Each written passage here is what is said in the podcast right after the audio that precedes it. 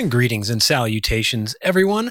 I am your host, Kurt Mercadante. You are listening to the Freedom Media Network. Now, as this episode airs, it is a Wednesday, and you might be used to hearing at least part of a podcast interview here on the Freedom Media Network today. For a variety of reasons, we're going to do something a little different. It's just going to be you and me because today I want to talk to you about something that has been important to me for the past several years. But more importantly, I know it is a challenge. I know it is something that so many of you out there are struggling with. And I know this because for the past four and a half years since I began this company, not a week goes by. Hell, almost not a day goes by in which I get a message, a comment, uh, someone reaching out to me about the challenge that they are having mentally, physically, spiritually, because they are selling out their present. They are selling out the now, not just ignoring their present, they're selling it out in order to be anxious, to think about, to obsess about, to be addicted to their future. Now, that future may be next week, five years from now, 10 years, when they retire, whatever it is. Last week, I got a message from a guy who said he's been so focused on securing what he called his financial freedom when he's 55, 14 years from today, that his mental health is suffering. If you listen to this program, you know that four and a half years ago, I shut down my seven figure PR and ad agency at peak revenue because I was sick and tired of being sick and tired. I was sick and tired of not being mentally and physically present with myself, my loved ones, my wife, my kids, because I was so addicted to focusing on my future. Now, there's nothing wrong with planning for the future, but when every part of your being is so focused on planning for your future that you are never present. I was talking to someone in the gym today about all those people who grow up with their kids and they're so busy from their kids and they got to take a vacation from their kids. They barely see their kids because they're working all the time and they're working to supposedly protect their kids, but they never see their kids. And then their kids are old enough to go to college. They say, Where has the time gone? Well, you sold out your present every step of the way for a future. Now, that's if you live long enough to see your kids get old enough to leave the house. Now, what I'm about to say isn't a downer, it should be incredibly empowering to you. There is no guarantee that five minutes from now will exist for us, that this afternoon will exist for us that next year, five years, 10 years, two, three decades from now will exist for us. There is no guarantee that that secured future you're working for at 55 or 65 will come. The last two years should have shown us that. I'm not just talking about a virus, I'm talking about the response to the virus, locking down, shutting down, taking away your livelihood that you've been working for. When that happens, How's it been? I know so many people who blamed COVID for their inability to travel on their dream bucket list trip. They weren't a victim of COVID, they were a victim of waiting. They were a victim of spending their lives waiting and planning for the future without being present. I had a relative who last year went to work on a Saturday morning, came back, his spouse had passed away in bed that morning. Do you think that morning he woke up with an inkling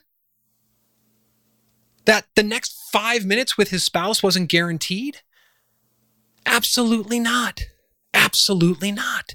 And yet, it's so easy for us to sell out our future for our present. And then we look back at events and say, oh my gosh, where has the time gone? I don't even remember that. My wife and I talk about our wedding. We talk about what a whirlwind it was. It's 20 years ago. Oh my gosh. I wasn't present during my wedding. Most of us aren't present during those big events because we're constantly thinking about 10 minutes from now or what we're going to do tomorrow, what we're going to do the next week. So we sell out our present and then we suffer mentally, physically, and spiritually. Hell, eh, when I talk about spiritual, I'm not talking about religion because many of us are in religions that program us completely to live for the afterlife. Heaven is after you die. Work on that. Everything that you're living for today is all about when you die.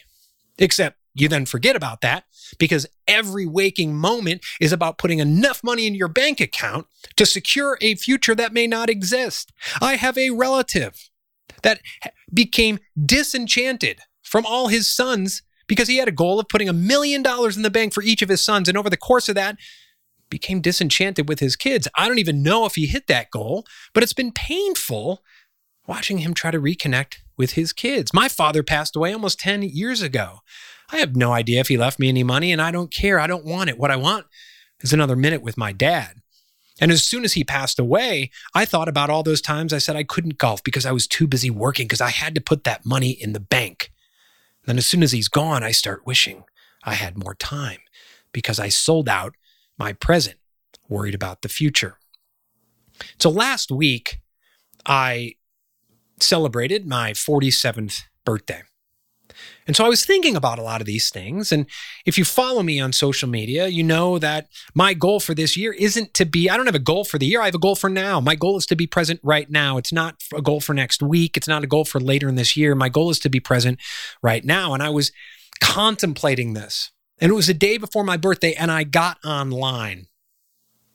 I got on LinkedIn and I saw a post that had been shared tens of thousands of times. I'm looking at it now. 48,000 people have liked it across LinkedIn. I never met this person. I wasn't connected with them. I'm still not connected with them. But I saw this post and it put everything in perspective that I had been contemplating. It puts everything in perspective about the trouble with selling out your present for the future. This post was, and I apologize if I mispronounce his name. He's Armenian, Ashot Vardanian. Looks like he works in tech. And this was his post. And I'm going to finish today's episode with this post. And I would like you to contemplate this post. And I would like you to contemplate today. I would like you to contemplate right now. And if you are so focused on tomorrow, next week, the next decade, the next five years, the next 25 years, whatever it is, your retirement age, when you're old enough to get Medicare, when you're old enough to do whatever, instead of focusing right now, I would like you to contemplate this post by Ashot Vardanian to consider, just consider being more present now because it smacked me in the face. It was cold water over my head. And I'm going to leave you now with this post by Ashot Vardanian. He writes She had the most beautiful smile in the world. I was the luckiest man on the planet for eight months and two days. Her smile could unite nations, and her hug was warmer than the sun. Yesterday, she was hit by a car and passed away, together with our soon to be born daughter. If only we had more time. We met on August 24th, 2021.